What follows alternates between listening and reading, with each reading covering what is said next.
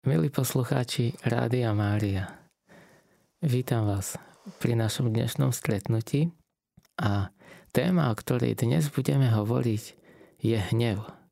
Ale nebudeme sa na seba hnevať.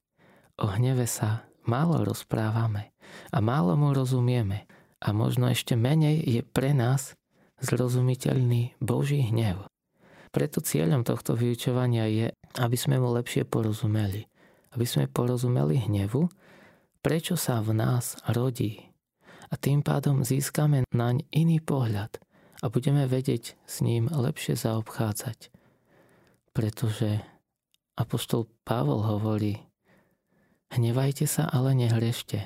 A Apoštol Júda hovorí, že človek v hneve nerobí, čo je správne.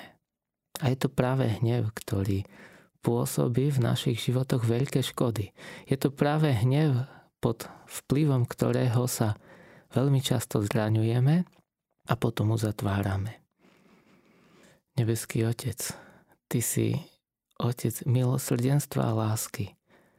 Tak ťa prosíme, aby si nám ukázal svoj pohľad na hnev. Aby si nám ukázal, ako to vlastne je, prečo sa hneváme, čo to v nás vyvoláva ale aby si nám aj ukázal to, že láska, milosrdenstvo, odpustenie je to, čo pre nás máš. Že ty nie si Boh hnevu, ale že ty si Boh prijatia. Amen. Myslím si, že hnev poznáme všetci. Je častokrát nezvaným hostom, niekedy aj nevhodný. Príde bez upozornenia, spustoší situáciu a odíde. Inokedy je hnev tichý, nepozorovane prítomný, ale pôsobí ako kyselina. Pomaly, systematicky rozleptáva vnútorný pokoj a oslabuje naše vzťahy. Napriek tomu ho nepoznáme a nevždy s ním vieme zaobchádzať. Čoho následkom je, že sa cítime zranení hnevom iného alebo sami svojim vlastným hnevom či hnevlivým konaním zraňujeme iných. A aj stránky písma sú vlastne plné hnevu. Iba v starom zákone sa hnev spomína viac ako 450 krát. Ale Biblia nám hovorí aj o tom, čo máme s hnevom robiť. Ako sa zachovať, keď cítime hnev. Prečo prichádza a ako mu máme rozumieť dosť často prevláda medzi nami a zvlášť aj medzi veriacimi názor, že, že by sme sa nemali hnevať. A z toho potom vychádza aj náš postoj k nemu.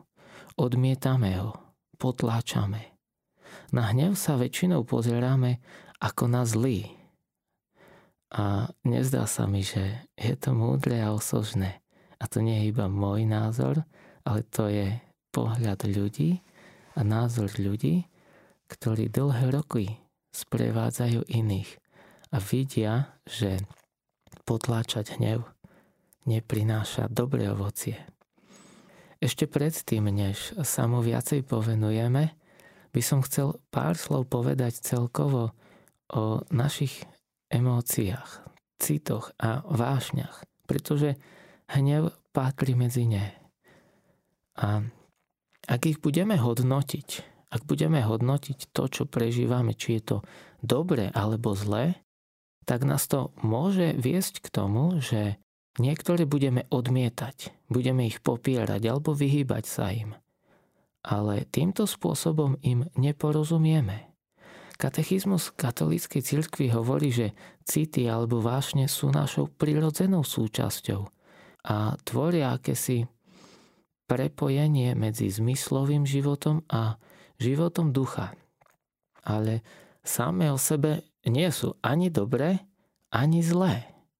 Dokonca ani nerozhodujú o našej morálnosti, o našej svetosti. To znamená, že moja osobná svetosť sa nedá stavať na nejakom príjemnom prežívaní, na stotožňovaní sa s peknými citmi. Dobré alebo zlé môže byť zmýšľanie, postoj či správanie, ku ktorému ma city, emócie alebo vášne vedú. A Preto vám navrhujem taký iný pohľad. Skúsme sa na ne dívať ako na príjemné alebo nepríjemné. Skúsme sa na ne dívať ako na napomáhajúce alebo brzdiace. V každom prípade hnev, ako aj všetky ostatné city, emócie, vášne, majú v sebe nejaký príbeh, nejakú správu, mm, nejaký odkaz. A toto je kľúčové, toto je princíp. Ak z toho budeme vychádzať, budeme vedieť rozumne a kompetentne konať. Budeme vedieť, ako odpovedať na to, čo prežívame. Ak si vypočujeme a porozumieme príbeh, ktorý daný cit, emócia nesie, odhalíme aj odkaz, čo ďalej. Dozvieme sa veľa o sebe, o svojich potrebách, o svojich túžbách, ale aj o svojich postojoch, zraneniach, presvedčeniach a tiež o výzvach. A ak budeme načúvať, čo nám hovoria naše city a vášne, často rozpoznáme aj, že čo ďalej robiť. Vyznať sa v tom je na prvý pohľad ako cesta zarasteným lesom. Niekedy sa sami nevyznáme v tom, čo prežívame, nevieme to ani pomenovať. A nie už to, že čo máme robiť ďalej, ale porozumenie tomu, čo prežívame, načúvanie, nám môže pomôcť predísť mnohým konfliktom, mnohým hádkam, sklamaniam a zraneniam. Niekedy máme pred vlastnými citmi a emóciami strach, lebo im nerozumieme. Niektoré vedia byť tak silné, bolestivé, že sa ich bojíme a myslíme si, že nás zvalcujú. Múdrou cestou je, ak to, čo prežívame, začneme pomenovávať. Pomenovávanie je jedna z overených ciest vnútorného poriadku a pokoja. Už Anton Pustovník, jeden z prvých púštnych otcov, si všimol, že keď začal pomenovávať myšlienky, ktoré mu prichádzali, tak tratili v jeho živote silu a získaval nad nimi moc. Prestali ho ovládať. Takisto je to aj s našimi emóciami, citmi, vášňami. Keď ich pomenujeme, keď si sám pre seba poviem, že aha, teraz toto prežívam, teraz toto cítim, tak a tak sa cítim, tak už to nebude nejaká sila, ktorá mnou ovláda, ale už to začne byť niečo, čo stojí pri mne, oproti mne, čo mám v rukách. A vrátim sa k Antonovi Pustovníkovi, ktorý začal tak pomenúvať svoje myšlienky a hovoril, že niektoré nazval levom, lebo prišli rázne a desivo. Iné nazýval, že to sú ako vlci, lebo sa pri nich cítil skľúčený, ako by bol obklopený svorkou vlkov. Iné zase myšlienky nazval, že sú ako had, ako zmija. Lebo keď ho zasiahli, tak ho zasiahli na nejakom boľavom, slabom mieste. A v tejto súvislosti mi ešte napadá, napadá kniha Genesis, kde Boh predviedol pred Adama všetky zvery. Myslím, že je to druhá kapitola. A hovorí tam o tom, že Boh utvoril z hliny všetku poľnú zver v nebeské vtáctvo a priviedol ho k Adamovi, aby videl, ako ho nazve. A Adam pomenoval všetok dobytok, všetko nebeské vtáctvo a všetku poľnú zver. Keď som pracoval s rómskymi deťmi a mládežou v komunitnom centre, tak jeden rok som viedol školský klub pre prváčikov. A v rámci neho sme sa tiež zameriavali aj na poznávanie emócií, citov. A veľmi živo si spomenám na Kristiána, ktorý bol takou výraz, výraznou osobnosťou medzi rovesníkmi. Vedel udať smer, vedel ovplyvniť náladu, atmosféru. A spočiatku som ho vnímal ako hrozbu, ako potenciálneho rušiteľa nejakej dobrej atmosféry v školskom klube. Po čase som si však všimol, že keď som sa ho na miesto upozorňovania, keď začal rušiť alebo keď sa začal na niečo hnevať, keď som sa ho miesto upozorňovania začal pýtať. A spolu sme pátrali a nazvali to, čo sa deje, to, ako sa cíti. Väčšinou to viedlo k upokojeniu a k spolupráci. A takto môže byť aj v našom živote. My nepotrebujeme city a emócie popierať. Oni sú všetky naše. Aj keď sú nepríjemné, aj keď sú niekedy bolestivé. Ale keď ich budeme pomenovávať, keď budeme načúvať ich príbehu, tak sa vydáme na cestu múdrosti a takej seba kontroly, vnútornej slobody, kompetentnosti. Ďalším krokom je potom premyšľať nad tým, že či správanie pod ich vplyvom je užitočné alebo prínosné. To znamená kam, k akému výsledku ma privedie. Lebo človek v hneve nekoná, čo je správne. A nielen v hneve, ale niekedy pod vplyvom rôznych iných citov, emócií nekonáme, čo je správne. Keď podľahneme hm, závisti, keď podľahneme strachu, tak nevždy nás to vedie ku správnemu konaniu. A preto kľúčom je precítiť to, čo cítime, pomenovať to a potom sa rozhodnúť, že čo s tým.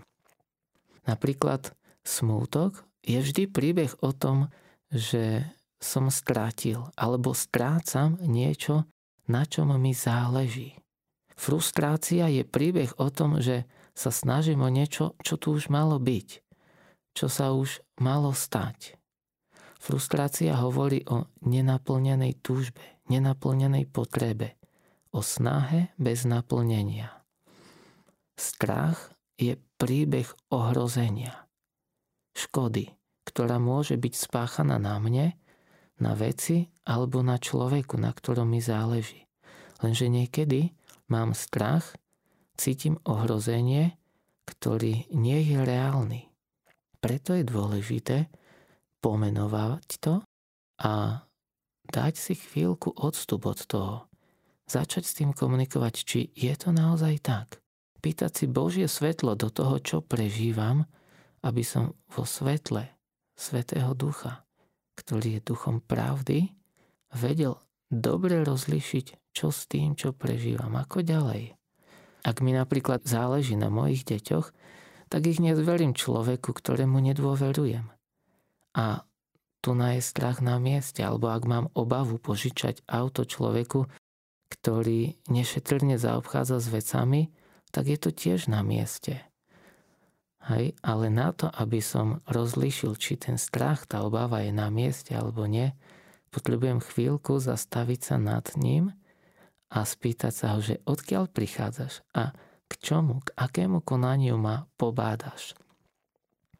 A pozrime sa teda teraz viacej na ten hnev. Pozrime sa na jeho príbeh, odkiaľ prichádza, čo nám hovorí, ale hlavne, čo s ním môžeme spraviť. Dosť takým častým rozšíreným prístupom, pohľadom na hnevie, alebo zvykneme hovoriť tak, že, že iný ma nahneval. To ten druhý je na vine, to ten druhý ma nahneval. Ale hnev je vždycky o mne. Hnev nie je o iných ľuďoch. Hnev je moja odpoveď na to, čo sa deje. A to znamená, že aj ja som zaň zodpovedný. To je môj hnev. Nech konám akokoľvek, je to môj hnev a moja zodpovednosť. Až keď preberiem zodpovednosť za svoj hnev a naučím sa mu rozumieť, budem si môcť voliť, či mi je nápomocný, či sa mám ním nechať viesť, alebo nie. Hnev ako aj ostatné emócie a city môžu sa v nás prebudiť, ale my sa im nemusíme a niekedy ani nemáme podľaďovať. Niekedy je lepšie od nich poodstúpiť. Ako už som hovoril, strach, závisť, zlosť, to všetko môže byť vo mne, ale pamätajme na to, že je to iba vo mne. Ja sám nie som strachom, ja sám nie som hnevom, závisťou či zlosťou. To, čo prežívam, je súčasťou mňa, ale ja som nad tým. Čím viac mám uzdravené srdce a očistené od rôznych pravidiel, tým viac mám od týchto nepríjemných emócií a citov a vášni slobodu. Viem im načúvať, ale neprenechám im kontrolu nad svojim životom. Apoštol Pavol v liste Timotejovi hovorí, že veď Boh nám nedal ducha bojazlivosti, ale ducha sily, lásky a rozvahy. Boží duch je v nás. On je v nás a teda komunikujme s ním. Dávajme mu priestor. Prosme ho, nech nás premieňa, nech nás uschopňuje prijať to, čo nám chce dať. Zverme sa jeho pôsobeniu, načúvajme mu a zažijeme jeho pôsobenie. Hnev zažívame bez ohľadu na vek alebo postavenie. Hnevá sa babka na svoje deti a vnúčata, že jej málo pomáhajú. Sused v bytovke sa hnevá na svojich susedov, že mu fajčia pod oknom.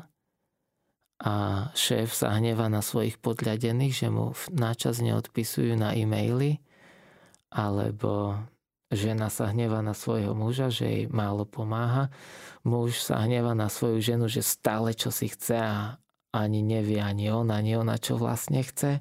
Deti sa hnevajú na rodičov, že im nedôverujú, že ich obmedzujú, že im neveria, že im dávajú málo slobody, Malé deti sa na seba hnevajú, keď si berú hračky. Šofer sa nahneva, keď niekto obehuje na poslednú chvíľu a zaradí sa pred neho a zatrúbi. Ale hneváme sa aj keď silnejší ubližuje slabšiemu. Hneváme sa, keď vidíme manipuláciu, keď vidíme nespravodlivosť, keď zamestnávateľ zneužíva zamestnancov keď niekto obchádza zákony. Hneva nás to. Keď niekto rozhoduje o nás, za nás, ale bez toho, aby si vypočul náš názor, bez ohľadu na naše potreby. Hnev sa rodí v situáciách, keď zažívame niečo, čo považujeme za nesprávne. Keď sa stretneme s krivdou, s nespravodlivosťou, keď vidíme nejaké zanedbanie, nedbanlivosť alebo poškodzovanie, vždy vtedy vystáva alebo rodí sa v nás hnev. Hnev je potom sítený pocitom aj rozčarovania, ublíženia alebo odmietnutia a zasahuje našu myseľ, našu voľu, niekedy aj naše telo a nie je to tak, že si sadneme a povieme tak, Teraz sa mi zdá, že sa nahnevám. Hnev sa zrazu objaví, bez pýtania. Skúste si spomenúť, kedy ste sa naposledy nahnevali. Čo vás naposledy nahnevalo? Čo vo vás naposledy vyvolalo hnevlivú reakciu, hnevlivú odpoveď? Z čoho to vyrástlo? Z čoho vyrástol váš hnev? Pravdepodobne niečo nebolo tak, ako ste očakávali, že by malo byť. Niečo nebolo správne. A hnev sa rodí vtedy, keď naša predstava o správnosti je narušená, keď je nespravodlivosť, keď, alebo aj keď sa cítime ohrození, pretože niečo nie je tak, ako by malo byť. Môžeme sa hnevať na osobu, na vec, na situáciu, na seba alebo aj na Boha. Ale v každom prípade vždy v tomto našom hneve vnímame, že niečo nie je podľa toho, ako by malo byť. Niečo nefunguje správne. A to nás hneva. Hnev sám o sebe nie je zlý nie je ani hriešný, ale je dôkazom toho, že si ceníme správnosť, že si ceníme poriadok, spravodlivosť, čestnosť. Hnev hovorí o tom, že chceme, aby veci boli dobre, aby boli tak, ako majú byť. Keď som pracoval na úrade práce ako poradca s nezamestnanými, veľmi často som sa stretával s hnevom. Stretával som ľudí, ktorí boli nahnevaní. A keď som sa zamýšľal nad tým, že z čoho ide ich hnev, tak som videl, že boli plní sklamania. Boli to ľudia, ktorí mali nenaplnené prísľuby od zamestnávateľov. Veľakrát im povedali, že ozveme sa vám, dáme vám vedieť. Boli to ľudia, ktorí posielali žiadosti, ale bez odpovede. Boli prehľadaní. Boli tam aj ľudia, ktorí mali nevyplatené mzdy. A všetok ten ich hnev, ktorý som tam stretával, videl, bol ako keby prejavom toho, že veľa vecí nefunguje tak, ako by malo. Bol vyjadrením toho, že nie je tu správnosť, nie je tu poriadok. Čo si sa deje, čo nemá byť. A niekedy som vnímal, že ja ako zamestnanec verejnej správy som pre nich zosobnením nefungujúceho sociálneho zabezpečenia, nefungujúceho sociálneho štátu a, a istvoda a fungovania a, a tak niekedy bol aj ten hnev trošku voči mne obrátený. A spočiatku som nevedel, čo mám s týmto hnevom robiť. Cítil som sa ním ohrozený a nerozumel som mu. Nerozumel som a tak niekedy som sa snažil možno, že upokojovať tú situáciu alebo nasmerovať ten hnev niekam inám, ale potom som, keď, keď som rozprával sa s ľuďmi, ktorí majú skúsenosti, ako sprevádzať nahnevaných ľudí, tak som porozumel tomu, že prvá vec, to je ich hnev. To nie je môj. Je to ich hnev. Potom ďalšej veci som porozumel, že ja nie som príčinou ich hnevu. A tretia kľúčová vec, že ich hnev nie je ani namierený proti mne, lebo ja som im nič zlé nespravil. Aj keď sa občas stalo, že ma niekto odmietal a že ma bral ako reprezentanta tých vecí, ktoré v štáte, v sociálnej politike nefungujú. Ale to bol ich postoj. A nebolo to môjim zapričinením. A keď som tomu porozumel, že je to ich hnev, že ja nie som jeho príčinou, keď som ho prestal brať osobne, tak ten hnev ma prestal ohrozovať. Aj keď boli ľudia v mojej prítomnosti nahnevaní, nebral som to ako osobný útok a tým pádom som ostal ďalej pokojný. A veľmi som si uvedomoval, a bol som k tomu na supervízii povzbudzovaný a pobádaný, aby som dal priestor tým ľuďom vyjadriť hnev. Hnev je niečo, čo potrebuje ísť von. Ak ostáva v nás nevypovedaný, tak je ničivý. Ničivý ešte viacej, než sa zdá. A tak som postupne začal na tých skupinových aktivitách rozprávať s ľuďmi o tom, čo všetko ich nahnevalo, kde všade sa stretli s krivdou, s nespravodlivosťou, čo všetko podľa nich nefunguje správne a až keď boli vypovedané tie veci, prišiel ako keby taký vnútorný alebo taká väčšia vnútorná sloboda a až potom sme boli schopní rozprávať o tom, že OK, v akej situácii sme a čo ďalej. Pretože predtým boli niektorí, nehovorím teda o všetkých klientov, aby bolo jasné, nie všetci ľudia boli nahnevaní. Toto je veľmi dôležité. Nie všetci ľudia boli nahnevaní. Ale ak boli takí, tak až keď bol priestor, že sme sa rozprávali o hneve, o, o nespravodlivostiach, o krivde, až keď to vypovedali, tak prestali byť pod nejakým veľkým vplyvom tejto emócie, tohto citu. A až potom sme mohli vstúpiť do konštruktívneho rozhovoru, do hľadania, porozumenia ich situácií a do toho, že čo ďalej. A stretávam sa s tým, a teda ja som to tiež kedysi tak mal, že, že reakcia na hnev je odmietaná. Ja som tiež niekedy si hovoril, že radšej sa nehnevať. A počujem to aj stále okolo seba, že také názory, nemal by som sa hnevať, veď som kresťan, mal by som milovať. Alebo niektorí, ktorí ste zakúsili následky ničiaceho hnevu, keď osoba vo vašej blízkosti bola nahnevaná a vybuchla v hneve, explózia a potom boli slova alebo, alebo skutky, ktoré zraňovali, tak je možné, že ste si povedali, že ja sa nechcem hnevať. Nechcem tak zraňovať ako tento človek. Hnev nie je cesta. A uverili sme niečomu, alebo sme si dali také pravidlo, taký sľub, že, že vlastne ja nebudem vyjadrovať hnev. A takéto zmýšľanie nie je ojedinele, ale vedie k tomu, že hnev potláčame. Hnev nosíme potom v sebe, dusíme ho. Lenže hnev má byť vyjadrený. Keď vidíme nahnevané deti, tak im niekedy povieme, že nauč sa ovládať, upokoj sa.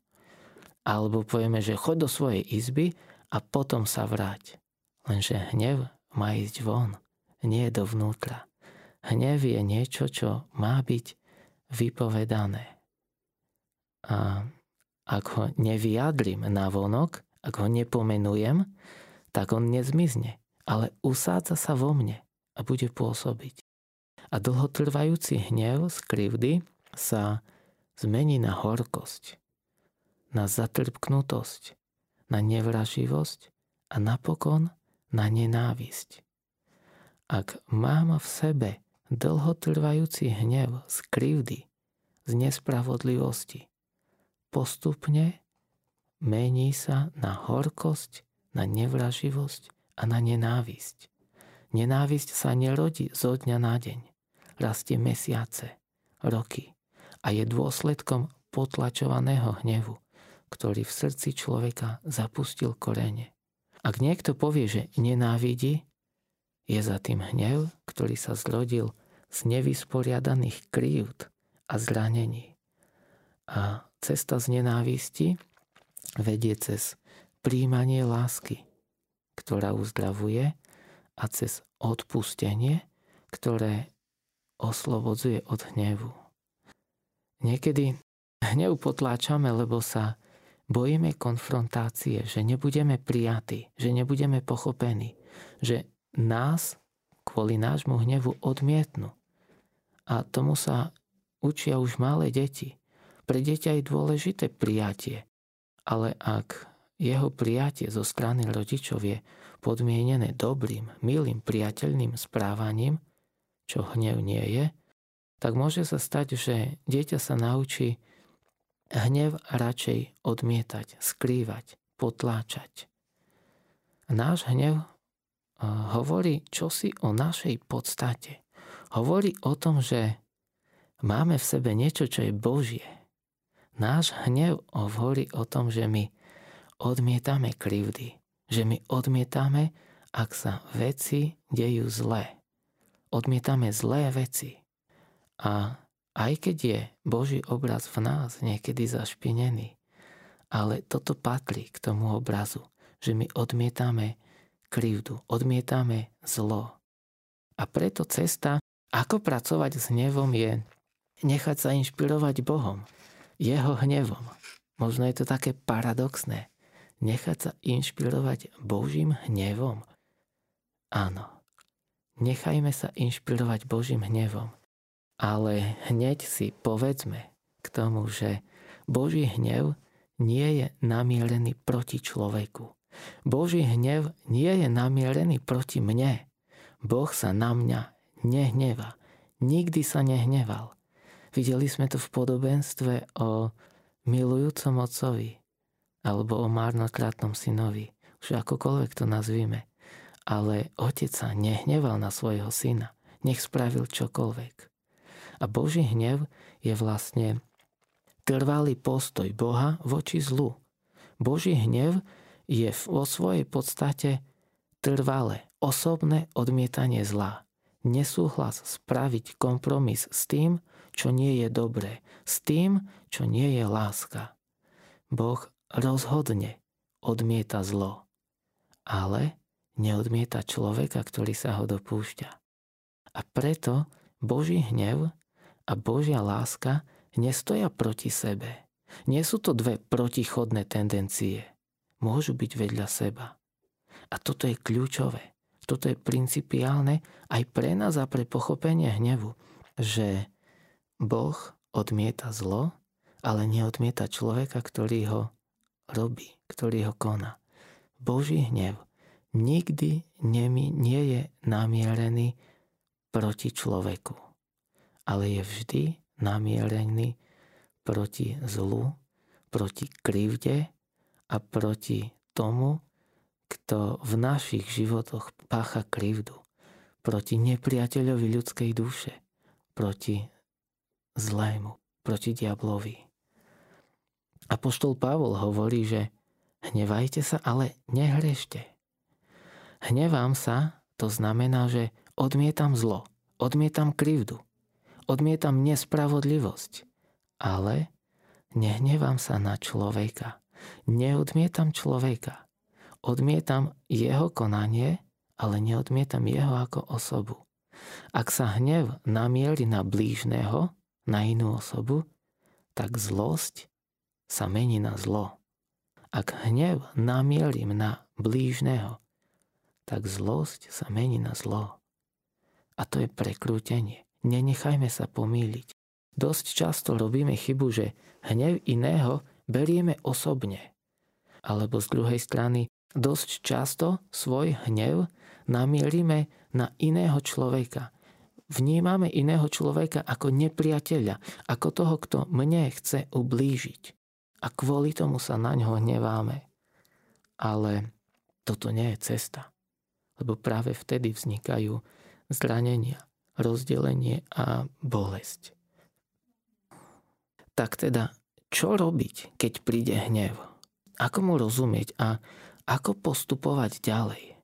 Žalm 4 hovorí, že hneváte sa, ale nehrešte. Uvažujte vo svojom srdci. Rozímajte na svojich lôžkach a upokojte sa.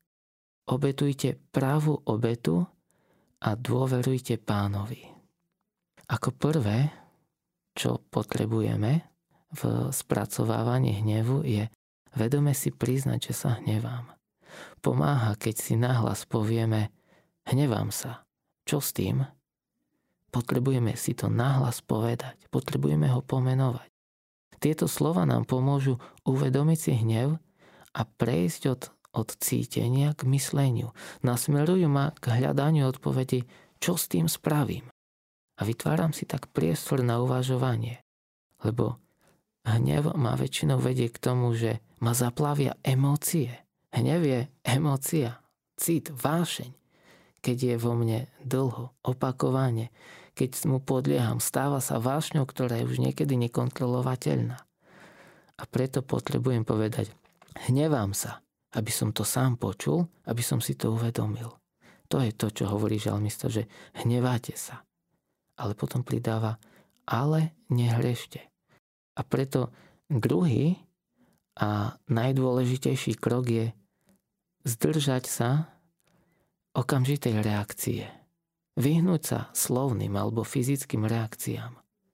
Ak toto spravím, uchránim sa tým od slov alebo skutkov, ktoré by som neskôr ľutoval a ktoré väčšinou rania. A to je to, čo hovorí žalmista, hnevate sa, ale nehrešte. Niekomu pomôže, že počíta do 10, niekto počíta do 100 a niekto potrebuje aj do 1000. Ale dobre, radšej počítajme do 1000, ako by sme mali v hneve spraviť niečo, čo ublíži, čo nie je dobré. Tretím krokom je pomenovať miesto svojho hnevu. A teda, čo z toho, čo iný povedal, ma nahnevalo? Čo z toho, čo sa udialo, ma nahnevalo? Aké slovo, aký skutok ma nahneval? To je to, čo hovorí žalmista, že uvažujte vo svojom srdci. Nepoddávajme sa tomu hnevu, ale začneme uvažovať, čo v skutočnosti ma tu hneva, čo ma vlastne vyrušuje, čo je to, čo vo mne pôsobí takú burlivú reakciu? Čo považujem za nesprávne, nespravodlivosť, za krivdu, za ublíženie? Čo považujem za zlo? Uvažujte vo svojom srdci. ďalším krokom, štvrtým, je zvažovanie, čo ďalej. Žalmista hovorí, že rozímajte na svojich lôžkach a upokojte sa. Aká reakcia? Aké moje konanie bude prospešné? Zvažujem, čo ďalej. Prečo zvažujem? Aby som nekonal v afekte, aby som neútočil na vzťahy. Pripomeňme si, že hnev je obrovská energia, ktorá nás pozýva k odpovedi. Hnev je niečo, čo nám, nás volá k, k konaniu. Hnev je energia, ktorá nás pozýva k tomu, aby sme zaujali postoj. A buď niečo spravili, alebo niečo odmietli. Niečo spraviť. Ale žalmista hovorí, rozímajte na svojich lôžkach a upokojte sa. Predtým, než začnem konať, upokojiť sa a rozímať, že čo vlastne bude správne aby som sa nedopustil toho, že na nespravodlivosť, na krivdu začnem odpovedať nespravodlivosťou a krivdou. A tak sa vlastne stanem sám tým, kto pácha zlo. A nakoniec, keď som sa upokojil a premyslel, je čas zaujať postoj. Žalmista o tomto kroku hovorí, obetujte právu obetu a dôverujte pánovi. To znamená, v modlitbe povedz Bohu o svojom hneve. Obetou Bohu milou je totiž duch skrúšený. A teda ak sa po nespravodlivosti, po krivde, alebo po niečom, čo nie je správne, vzdám hnevlivej reakcie, nároku na odplatu a prenechám to Bohu, rástiem vo vzťahu a dôvere s ním.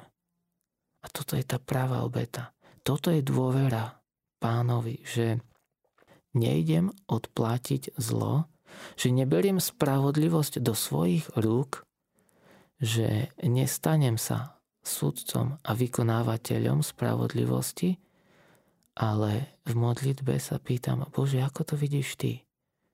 A ak je tu niečo, čo si vyžaduje dobrý zásah, čo si vyžaduje zaujať postoj, ktorý zabráni ďalšiemu zlu, tak to správ. Ale ak sa rozhoduješ, že či máš útočiť na niekoho, že či máš niekoho odsúdiť, že či mu to máš vrátiť, tak vtedy sa zdrž odpovede, tak vtedy sa zdrž konania a prenechaj spravodlivosť do rúk Božích. On je sudca. On je ten, kto vie, kto pozná. On je dobrý sudca. A teda zdrž sa toho, aby si bol sudcom, aby si bral spravodlivosť do svojich rúk. Niekedy upokojenie trvá chvíľu, hodiny, alebo aj dni, alebo aj týždne.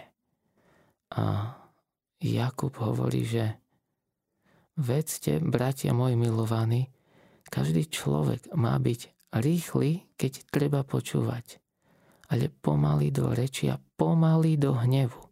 Lebo človek v hneve nekoná, čo je spravodlivé pred Bohom. Preto konať začínam až keď hnev pominul. Keby som reagoval hneď, bola by to neuvážená reakcia. Keď mám odstup od svojho hnevu, vtedy je to slobodné konanie. Vtedy je to slobodné konanie. A niekedy mám konať ja. Niekedy mám však prenechať konanie Bohu. A práve preto potrebujem pred reakciou, pred odpoveďou upokojenie.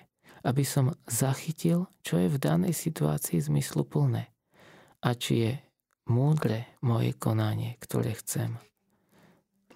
Niekedy je hnev opodstatnený. Toto je veľmi dôležité ešte povedať, že niekedy je náš hnev opodstatnený ale niekedy je aj pomílený, pokrivený a nehovorí o krivde, ale o našej nesplnenej predstave. Možno poznáte príbeh z knihy kráľov o Námanovi. Náman bol veliteľom aramejského kráľa a ochorel na malomocenstvo.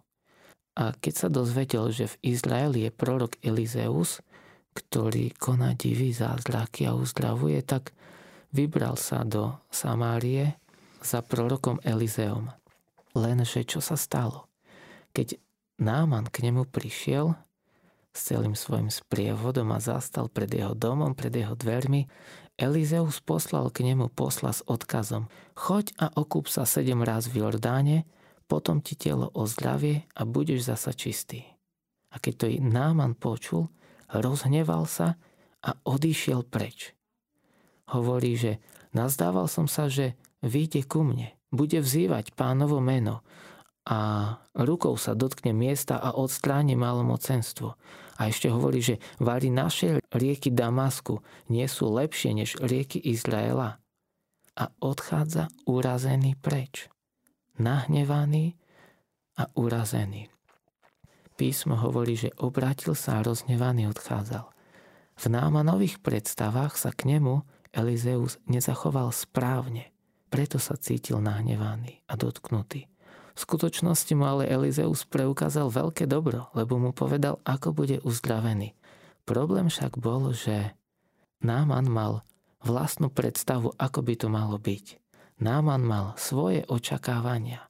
A vo svojom hneve on bol pripravený vrátiť sa domov aj za cenu, že, že by jeho cesta, jeho misia bola bez výsledku, že by bola zbytočná. Ale našťastie mal okolo seba sluhov, ľudí, ktorí mysleli triezvo, ktorí nemali uzavreté myslenie, ktorí neboli nafixovaní na predstavu, ako by to malo byť. A tak pristúpili k nemu a hovoria mu, keby prorok žiadal od teba veľkú vec, neurobil by si to. A o čo skôr, keď ti povedal, okúp sa a budeš čistý. A tak Náman sa nechal prehovoriť. Zostúpil a sedem raz sa ponoril do Jordána podľa slova proroka a jeho telo bolo očistené. Bol uzdravený. A keď sa naspäť vrátil k Elizeovi, tak mu hovorí, že teraz viem, že na celej zemi nie je Boha iba v Izraeli. Príjmi prosím odo mňa dary.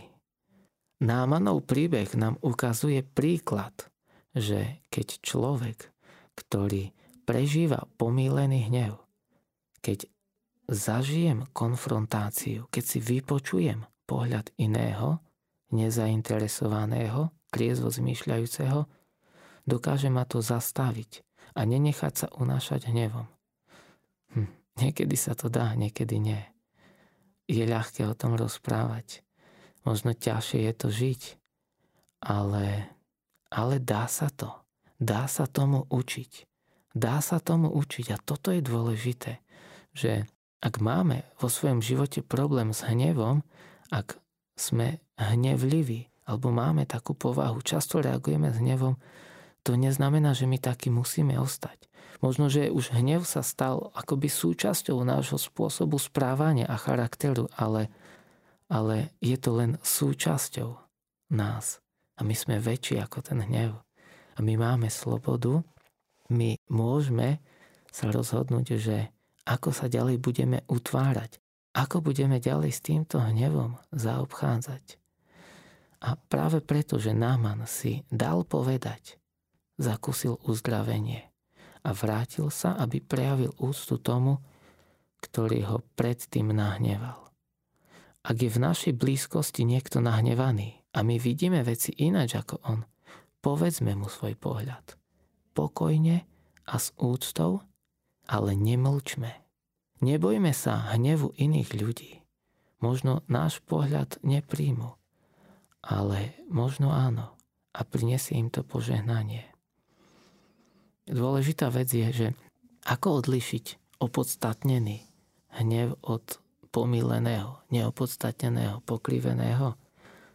Skutočný hnev vychádza zo skutočnej nespravodlivosti, zo skutočnej krivdy, z toho, čo sa stalo, čo je zlé. Pomílený, pokrivený hnev sa zakladá na dojme, na predstave. Stojí na pocite krivdy. Táto krivda je domnela. V skutočnosti k nej nedošlo, ale iba v mojej predstave, v mojom spôsobe myslenia, v mojom spôsobe uvažovania. Pomílený hnev sa väčšinou rodí z predstav a pohľadov na život často nereálnych a niekedy nafixovaných na to, že ako by mal svet fungovať, ako by mali vzťahy fungovať. A prispieva k tomu aj únava a stres. Ale skutočný hnev vychádza z faktov, z reality, z toho, čo sa stalo. Čo máme robiť, aby sme predchádzali pomílenému hnevu? Aby sme zbytočne iných a seba nezraňovali? Ak sa cítime nahnevaní, vypočujme si názor iného. Veľakrát sa rodí hnev kvôli odlišnosti pohľadu na tú istú vec. Iná predstava je niekedy pre nás nepriateľná. A preto je dôležité komunikovať. Kľúčové a základné je to, pýtať si vysvetlenie, ako to vidíš ty, ako to vidím ja. A to isté môžeme robiť a máme robiť aj v modlitbe. Bože, ako to vidíš ty, ako to vidím ja. Farizeji a zákonníci, keď sa pohoršili, keď sa hnevali, oni mali svoje predstavy a tých sa držali. A Ježiš im nabúraval tie predstavy. A preto ho vnímali ako ohrozenie. Preto sa hnevali, že porušuje sobotu, že robí to, čo v sobotu neslobodno. Lebo neboli schopní, alebo nechceli, neviem. Ale nepýtali sa, že ako je to lepšie. Bože, ako to vidíš ty? A toto nech je cesta pre nás. Čokoľvek sa deje, akokoľvek sme nahnevaní, pohoršení niečím, urazení, dotknutí. Vždy sa pýtajme, Bože, ako to vidíš Ty? Ježišu, čo si o tom myslíš Ty? A takto budeme predchádzať mnohým zbytočným zraneniam. Naše reakcie na hnev môžu byť rôzne. Niekedy idú na vonok, slova, skutky. Niekedy idú dovnútra. Potláčanie, odstup. Niekedy dokonca povieme tak, že ja nie som nahnevaný, len ma to vyrušuje. Ja nie som nahnevaná, len som sklamaná. Za tým je hnev. Nebojme sa povedať, priznať si, že to a to ma hnevá. To a to ma nahnevalo. Ale komunikujme so Svetým Duchom. Čím viac bude naše srdce premieňané, čím viac tam bude dôvery, čím viac budeme mať otvorenú myseľ, Čím viac budeme otvorení na pohľad iných a iného, tým menej budeme mať hnevlivých reakcií.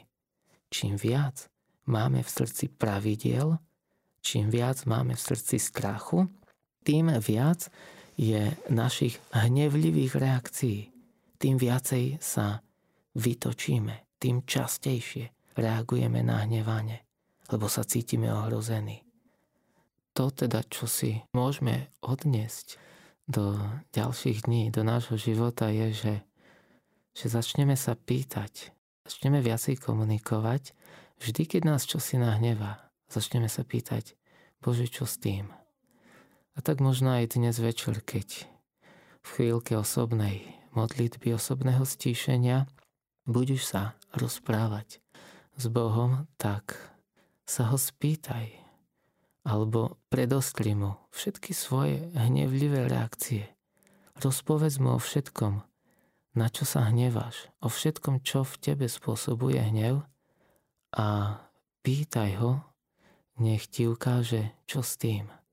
Pros ho, aby tvoje srdce oslobodil od hnevu, od hnevlivých reakcií, aby ťa naučil, čo je to vnútorná sloboda, a zároveň dovoľ mu a odovzdaj mu nech vo veciach, ktoré v tebe vzbudzujú hnev a nevôľu, nech on preberie kontrolu, nech on je pánom vo všetkých týchto situáciách. Amen.